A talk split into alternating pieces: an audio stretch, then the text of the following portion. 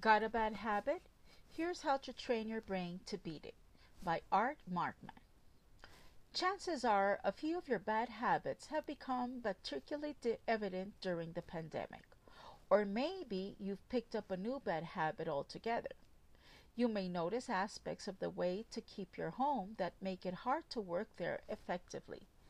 Your personal habits may be grating on the people you live with, or Maybe you're just sick of all the time you're spending scrolling on your phone or hitting snooze on your alarm six times every morning. Regardless of where it came from, your bad habit is supported by a series of brain systems that links your current mental state, what you're wanting, thinking, and feeling, and your current physical environment with an action you want to perform. Essentially, the habit is a memory of what you are supposed to do when you are thinking or feeling something in a particular place.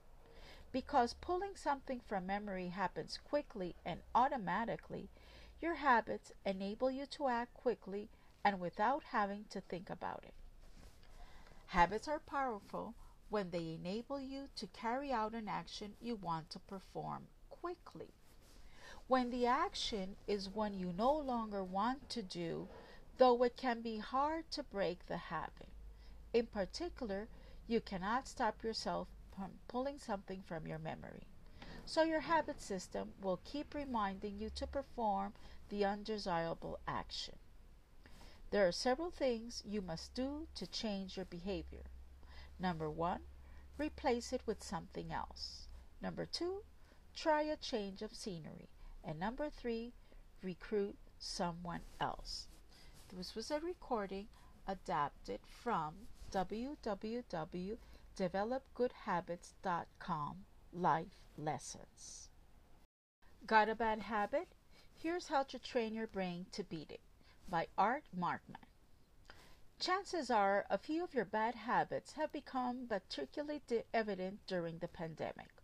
Or maybe you've picked up a new bad habit altogether. You may notice aspects of the way to keep your home that make it hard to work there effectively.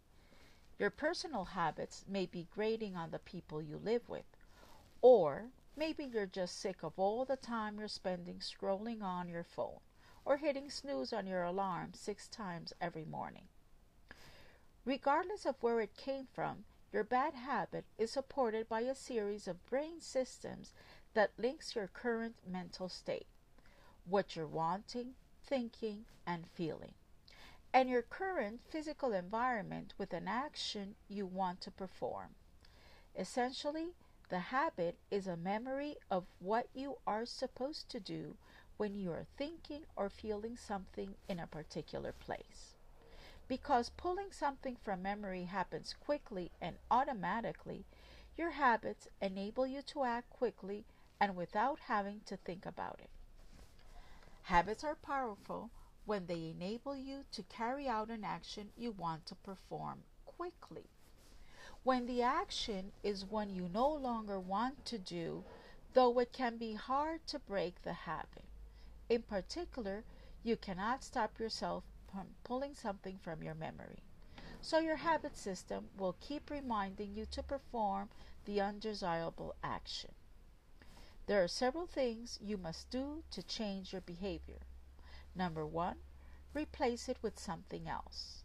Number two, try a change of scenery. And number three, recruit someone else. This was a recording adapted from www developgoodhabits.com Life Lessons.